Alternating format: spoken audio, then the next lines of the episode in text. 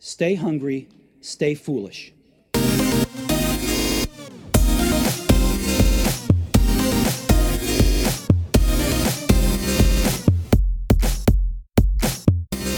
So now on the Innovation Show, we welcome Steve Waddell, founder of Nasoni. Welcome to the show, Steve. Thank you, Aidan. Greatly appreciate it. Great to have you on the show, and it's a different type of show because we often cover innovation in a new market, looking at new products, etc.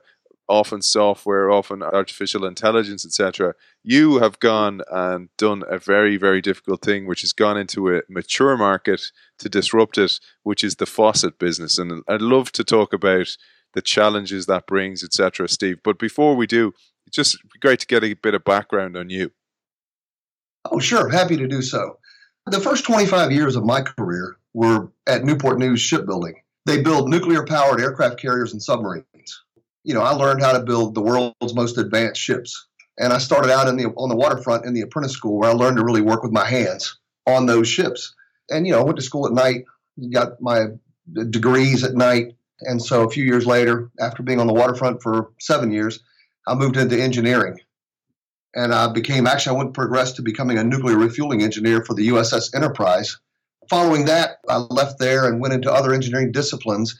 And, you know, I kind of became known as someone who could fix things that others couldn't fix, particularly in engineering. And, and I attribute that to, you know, having such a good waterfront background, hands on kind of knowledge, whereas other engineers you know, that come straight out of school, they don't have that kind of background, so they couldn't see the things that I did, and that served me pretty well. You know, I've been known for process improvement as well. And so, after 25 years of being in the shipyard and working in that role, I left in 2007 and I joined my wife's startup called Reed Integration. And I helped her grow that over 10, the last 10, 11 years to a multi million dollar company. And Reed Integration does government consulting and training and so, in that regard, I helped her build the infrastructure and I learned what it took, or what it takes rather, to grow a startup successfully um, with infrastructure such as the corporate uh, connections and, and legal, accounting, finance. So, that all of that is being leveraged now to help me start up what we call Nasoni. And I'm still working for her at Reed Integration while I do this so that you know we can cover the bills, obviously yeah, it's nice to have two curves going at the one time because this curve you're on, which is disrupting a very mature market, brings with it huge challenges. I mean, you're changing the way people think. And to give people context, we're talking about the faucet here, the water faucet, the thing we use every single day, multiple times to wash your hands, wash our teeth, etc.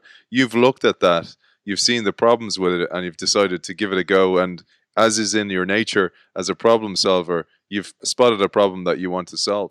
You know, there's there's a show called Bathtastic, and uh, the guy Matt Muenster, who is uh, on the show, he's the host of the show, and he came and spoke um, not too long ago, and I went to see him.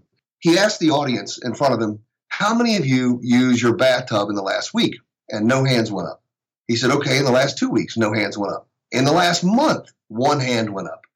And he says, "Okay, Steve, just that's what he's talking about." He says, "Nobody really uses the bathtub." So if you have another bathtub in your house, when you go to remodel your bathroom, I want you to rethink how you use the bathroom and you know consider major change. Get rid of the bathtub and make it a spa-like destination. And he started talking about all these different things. And I apply that same thought to the faucet. If you think about it, does it really meet your needs? You know, right now all the water does is go down. So it allows you to wash your hands, right? But we have a lot of other needs in the bathroom when you use a faucet or for water, rather. Like, for example, when you brush your teeth. And in order to rinse after you brush, typically there are three options. You can cup your hand and pull the water up, you can use a cup, or you can tilt your head under the faucet. And I even heard when I asked people how they do it, one person told me they brush their teeth in the shower, which I'd never heard. and, and the funniest one was when I asked my stepfather, you know how he does it. He told me he just takes his teeth out and throws them in a cup. That's but, the easiest know, way. Yeah. So so the thing is, the, the the faucet currently doesn't meet our needs. If we were to design a faucet today, we write down the requirements, right? That's the process of building something. What are the requirements that we need to meet? So the other thing is, you need ladies need to rinse makeup remover off. Men want to re- remove shaving cream, right? Rinse shaving cream off. Uh, we could even have a need for an emergency eye wash station in the bathroom. None of those need, needs are met by the current faucet. Steve, you know, we talked about you versus going into like a software startup, for example, and what's currently on trend. Because you, you see these trends all the time, like artificial intelligence, machine learning, or you see cryptocurrencies, and people are getting funding from a PowerPoint. But because they can see what you're disrupting, that actually makes it a challenge because they know what you're talking about. They have a context, they have a framework, they have biases in their mind, and that makes it very difficult for you. How do you get funding for a project like this? You know, it's it's funny that you mentioned that because you're right. It hits it both ways.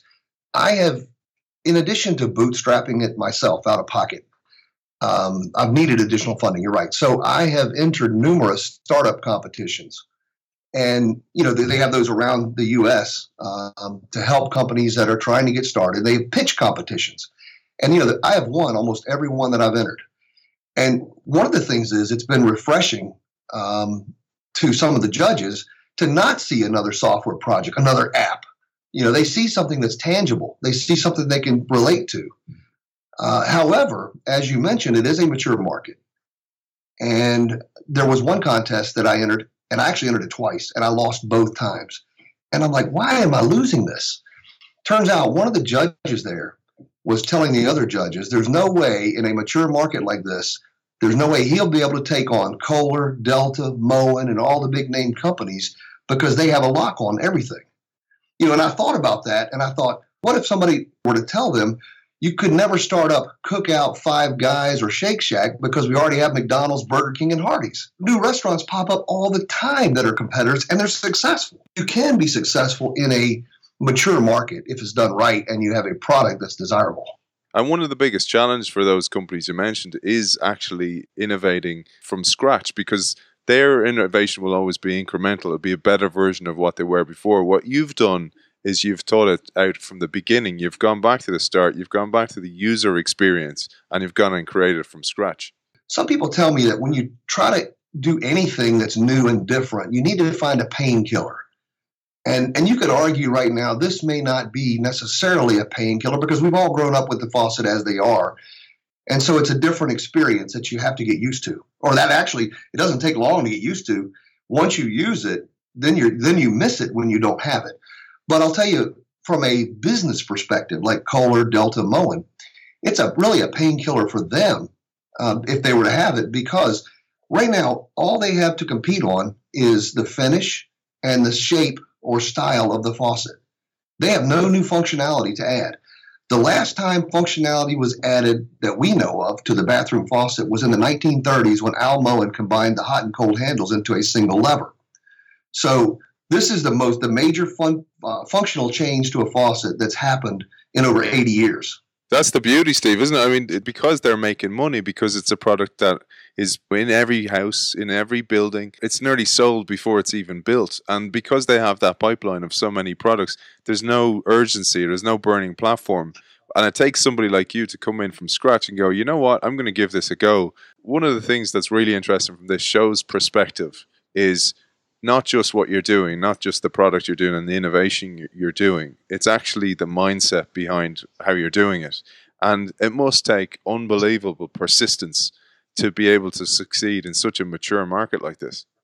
You know, you're absolutely right. And, and it really comes from my background. And part of it's my upbringing my parents uh, got divorced when I was young, and my mom remarried. And my stepfather is six foot three. My younger stepbrother is six foot two. My older stepbrother is six foot four, and I'm five eight on a on a good day. so that always made me feel like yeah. you know I had to do extra to be living up to what what I perceived to be their ability because they were just bigger than me. So I always went above and beyond to try to to show that I was good enough, right? And that followed me all through my career.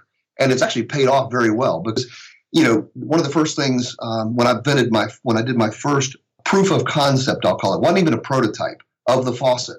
I showed it to my stepfather and he laughed and he said, What are you going to do with that? And I told him, Well, you want it, you can use it for all these different things. And he said, I'll bet you a thousand dollars you'll never sell one. So for me, I like those challenges because when people tell me you can't do something is when I go even harder. Beautiful.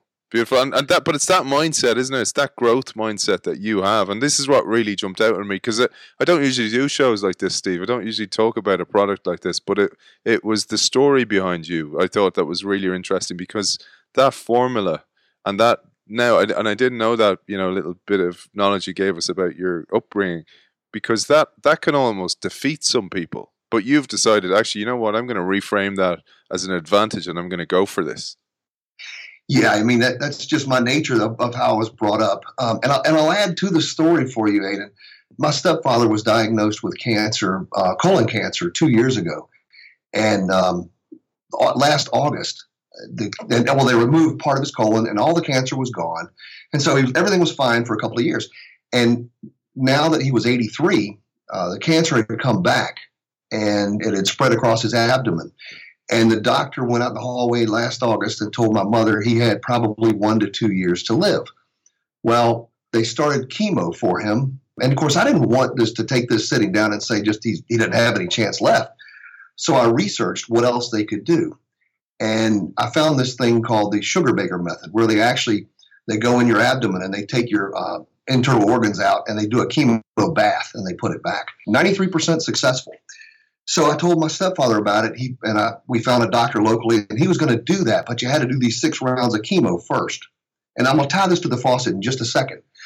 He started going through those rounds of chemo, and after the fifth round, he got very ill, and my mother took him back to the hospital, and he was down two liters of fluid. And they, they sent him back home. And the next morning, the my mother couldn't get him to move at all. She had to call 911, or which is our emergency services and they took him in an ambulance back to the hospital. And that was October 1st. And on October 6th, two days after my birthday, he passed away. So going from him telling me that I couldn't do this, could never sell one, he saw me develop the faucet over the last three years. And I actually have one built and I gave him one. He put it in his bathroom this past year and he became a believer. So now, you know, I kind of dedicate or attribute this faucet to him. I really want to get it to the market now because of that conversion from him saying he was a doubter, you know, that I couldn't do it, and becoming a believer. Beautiful. Even that story, Steve, behind it is is key. I find like the best products have a story behind them, and and the founder like you has a drive that goes with that story, and it's an authentic story. This is all part of why it's so great to connect with you, and his reaction at the start. I'm sure that's been the industry's reaction as well. What kind of reactions do you get?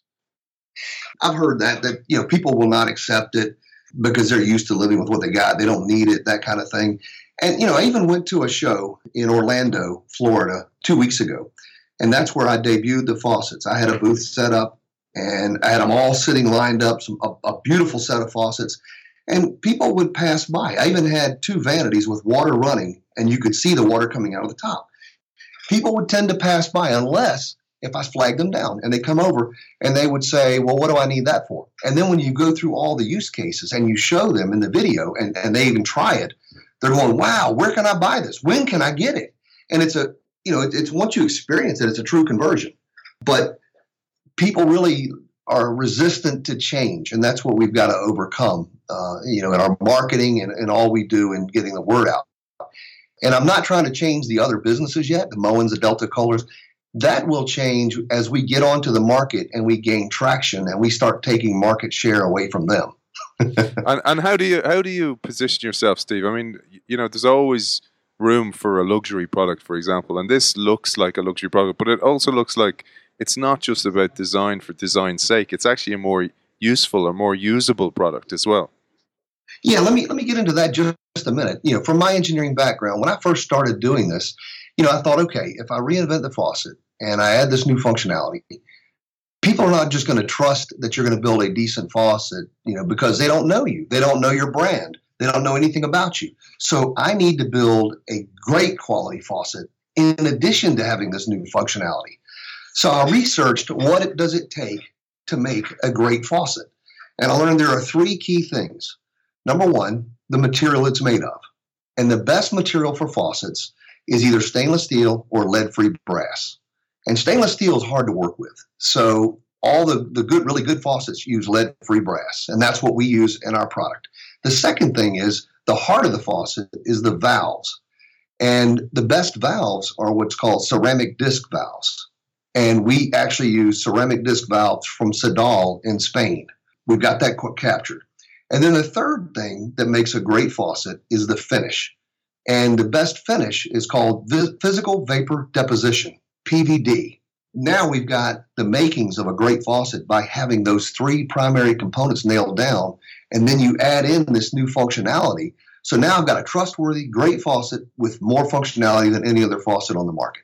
And Steve, how do you go about this? I mean, it's easy, for example, and this is why I say this about a, a startup with a software product, because they go in with a PowerPoint. But in your world, because there's a tangible existing product in the market, you almost have to show that. Do you, what do you do? Do you get a, a 3D image, video of it? How do you start? Let me back up to the very beginning um, to, to build my proof of concept. I went to the hardware store and I bought a fiberglass sink this fiberglass sink, I bought a faucet and I bought what's called a shutoff valve. At the mouth of the faucet, you have typically a strainer basket. And I unscrewed the strainer basket and I put the shutoff valve where the water comes out of the faucet at the bottom. And then I connected it all to a garden hose outside in the driveway and I drilled a hole in the very top of the faucet. Turned the water on, and when I hit the shutoff valve, the water came out that hole in the top and it worked just like I, I planned, you know, and and that gave me my proof of concept to show people. But the next step was then I've got to engineer a solution because I obviously didn't have a design. So I went and found. I actually I started to go with a university, local university, to see if I could get students to do it as a student project. However, I never heard back from them. And then I'm thinking, okay, maybe I could go back to the shipyard and talk to some of my friends that, you know, had fluid dynamics background and CAD modeling and so on, but then I thought, well, they don't have that uh, tool set at home on their home computer, and they can't do it at work. So they weren't going to be able to do it for me either. So I went online and I said, you know what? I'm going to try this, this these online tools for freelancers. And at the time, there was something called Elance, which has been merged with Odesk and is now Upwork. It's called Upwork.com. And I found a freelancer that had CAD modeling and fluid dynamics and so on. I showed him my video of my proof of concept and uh, and told him this is what we need to come up with. So we came up with an engineered solution that would uh, do all the things I needed, uh, which was really a ball lever valve at the mouth of the faucet, and then at the apex where the hole is in the top, we actually just designed a new type of valve that had a spring and a ball combination. So when you created the back pressure by closing off the downward flow, uh, the water would come out the top. And then uh, from there, uh, I decided I needed to patent that solution so that nobody could take my idea in the U.S. and, and, and other places and, and roll forward with it. And I, I look around. I, I, contacted an attorney friend from uh, my wife's company, and he gave me a, a, patent attorney locally. And that guy was just too expensive. Again, I'm bootstrapping this out of pocket, and I'm entering these competitions to try to raise funds. And I'm, I'm winning, like I said, a number of them. But I didn't have want to spend that kind of money yet because I really didn't know if I had anything yet. So I went back to Elance, and I found an attorney in India and this attorney had experience with the U.S. Patent Office, and you could read his profile. You could see others on these tool sets. The neat thing about it is they have star ratings, uh, you know, like one to five, right? And I only look for the ones that had the best ratings and great feedback from their the, the customers that they had. And so once I had weeded out all the non-performers and get just the top level guys, that's where I found this patent attorney. And we worked together and put together, you know, both a utility patent and a design patent. And, and the good thing about it, you know, you think about the design patent; those are easy to work around. You just make a minor change and, and you have a, a different patentable idea. But what for me it did is the design patent was a lot quicker to get approved. It took only one year for it to be approved versus two and a half for the utility patent. So after the first year that patent was approved, I could then go around and tell people I have a patented design. And a lot of people don't know the difference between a utility and patent. They're going, wow, you know, cool. So, so from a marketing perspective on my efforts, it was tremendously beneficial in these startup competitions, especially. A little bit more in the patent because that's where a lot of people would give up. I often find people have great ideas and they just they kind of give up and go, it's too much, it's too much hassle. And you found ways here, and you know I wouldn't have thought of using Elance or one of those services to find a patent attorney because that's one of the biggest challenges for people. The patent cost kills people before they've even started. What kind of advice can you give for people who may have great ideas like this? Well, you know, typically people will recommend you do a provisional patent, and that's good for one year in the U.S. Uh, while you flesh out your design idea, and then you can apply for a utility patent. Now, again, the difference: utility patent uh, covers the functions of what it is you've invented, whereas the design patent is the external look and feel of the whatever you've invented. And for me, uh, I did both, and I again mentioned why the utility patent is really the functions that are able to um, what you call the claims. That's where you write out all the claims and how that how it works and what it does. And and I'll go back to the fact that I used an India attorney from India when it after the next two years of working on this project and, and getting a lot further along, building a website and getting business cards and now making this thing a lot more real, I wanted to make sure that the patent was approved, right? So when you file for a patent, you're always going to get typically a rejection from the patent US patent office anytime you do this the first time. And you have to respond to their whatever they found as a finding against your claims. They may find another patent, let's say, that has a similar functionality, and they'll say this claim uh, isn't valid because of this, right? So at that point, I had invested a lot more time and energy in the project. And this is really becoming more real. So I said, okay, now I need to find an attorney that I think uh, can really help me get it over the bar, right, and get the patent approved. And I got a good friend of mine who uh, went through a school called Babson, which is the, the, the biggest entrepreneurial school in the U.S. And he has a number of patents himself. And I called him up and I said, Hey, John, I need a patent attorney now that can help me ensure my patent gets approved. I got this rejection letter from the patent office. And so he gave me the name of a guy uh, named Don Mofford. And uh, I, I, got a hold of that guy and, and talked to him about my, my issues. And he took, took the whole challenge on. He wrote the uh, feedback to the U.S. Patent Office. And within six months, uh, we finally had the patent approved. Now, I will tell you though, at those times, again, all I had done was re engineered the downspout of an existing faucet, and I needed a full faucet design of my own. And, and starting 2017, in January, I found a company that could help me come up with a CAD design for my full faucet design. And I actually went to, I don't know if you have a Lowe's or Home Depot there, big hardware stores, and I, I, I, looked at every single faucet they had and I felt the handles of everyone, and I found what I liked and what I didn't like. And I jotted all those requirements down. I jotted, I picked, pulled images off the web and I gave all of that to my designer, my CAD designer. And I said, here's what I want. And I want the back of the faucet to be on the handle to be a little thicker than the front. I want a nice wide blade uh, handle. And I, I, want it to have uh, no kind of ornate function or look to it I want to make sure it's nice and clean so you can easily wipe it down. Uh, gave him all the requirements from all of that, and we came up with the design you see on my website, which is Nasoni, N-A-S-O-N-I, dot com. And, and then from there, we had to engineer the, the solution internal to it. So we have a factory, and, and uh, it's an ISO 9001 certified factory in China that actually spent over a million and a half dollars in getting ISO certified.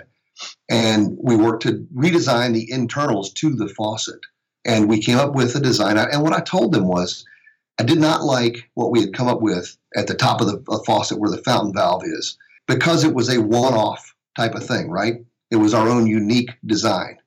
Now, my concern there was if we take that and go to certification testing, now keep in mind a faucet to sell in North America has to be certified. So, in order to pass that certification, they will cycle the faucet 50,000 times you know, my concern was this new design valve at the top that we had come up with was not proven. So my direction to this factory was I want all the internals of the faucet to be whatever we can from commercial, what's called COTS here, commercial off the shelf, proven products. And so we came up with this great new design. So now what that gives me is what, what we call a strong IP, intellectual property barrier from for other companies trying to enter this market or trying to copy what I'm doing.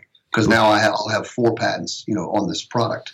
Brilliant. And Steve, how, how do you see it all panning out? I mean, you, you've shown massive resilience and persistence here, but like the, the pathways perhaps in a, a digital world or a startup world is usually try to get acquired by the big guy. But you don't seem to be doing that at all. You seem to be going hell for leather to go, I'm going to do this without any of these guys. well, you know, right now a lot of people typically go license a product, and if you guys watch Shark Tank, you'll know Kevin on Shark Tank. That's one of his big things. It's oh, this is ripe for licensing because they have the distribution, they have this, that, and the other, and they can do more than you can. However, my concern with that is the typical royalty on a license is three to five percent. So if the company sells a million dollars, right, you get thirty to fifty grand. And I, you know, I just really, I didn't really like that. I thought, okay, it's more lucrative if I can go to manufacturing. And things are a lot different today than they were, let's say, 20, 30 years ago. I mean, it's a connected world. And we're able to find manufacturers and relate. And like you and I Skyping, right? Uh, yeah. You're in Ireland, I'm here in, in, Virginia in the US. You could have done that 20 years ago yeah. like this. So it's a different world. And I'm of the opinion that uh, I think I can bring this to market. I'm, I don't think I can. I know I can. Uh, so we're going forward. Now, if along the way somebody makes us an offer we can't refuse, maybe that changes things. But as it is, uh, we're going to market. And there, there are at least three different ways I can think of right now that I need to go through to get funding to for what's called my MOQ, minimum order quantities with the factory. You know, one is I can I can bring on an investor, right, and give up some percentage of the company. And that would be like I could go on Shark Tank, right, and work with one of the sharks and have them buy into the company. But the third way, which is where I'm really looking at now, is Kickstarter. And through Kickstarter, I can put down my funding goals because the next thing I need to do, we're ready. We, we're at the goal. We're at the finish line. We have done so much. We've built a website. We've got our own domain, which is nasoni.com. It's a six letter domain. Those are very desirable because it's easy to get to. We have the intellectual property. I've even trademarked in the US the name Nasoni. We've got so much now going forward that uh, it's worthwhile continuing down the path we're on. You've connected all the dots. So, Steve, you're, you're looking for funding. I'll give the links. You mentioned the YouTube video. I'll give the links to the website, etc. But you mentioned looking for funding, and you mentioned Kickstarter. If somebody's interested, both in the product themselves or else maybe interested in funding, where can they find out more and get in touch with you? I just you can go to my website at nasoni.com. There's a email links in there. There's contact information. And on the Kickstarter side, you know, I was going to mention this while ago. Here's my challenge on Kickstarter, right? I've got two different faucet types and two different finishes, chrome and stainless steel. And I've also got this third finish called gloss black nickel, which is beautiful. It's my favorite. But that results in six different types of faucets. And so, and, and the minimum order quantity for uh, all for each of those is 350. So now you're talking 2,100 faucets. That becomes a pretty large goal. You got to figure out, okay, which subset of those should I go on a Kickstarter with? If you have a master bathroom in the US, you typically have two faucets in there, and you're not going to buy just one. Obviously, you have other products in the bathroom. You have the, the bathtub, which has a, a faucet set. You have towel bars and things like that. People want to match their finishes. So it's hard to just come out, let's say, with chrome when somebody has brushed nickel, because that you know that's not what's going to sell. Gotcha. So I've got to try to figure a way to offer both, and and yet have my Kickstarter goal be reachable so that we can make sure we're successful. Brilliant. Well, hopefully we can raise a bit of awareness and people can get in touch. So, Steve, it's been an absolute pleasure talking to you. Great hearing your story. Steve Waddell, CEO and founder of Nasoni.com. Thanks for joining us. Thanks so much, Aidan. It's great to have such a, a, world bring a smaller place with us being able to talk together, you in Ireland and, and me here in Virginia. I love it. Thanks a million, Steve. Thank you.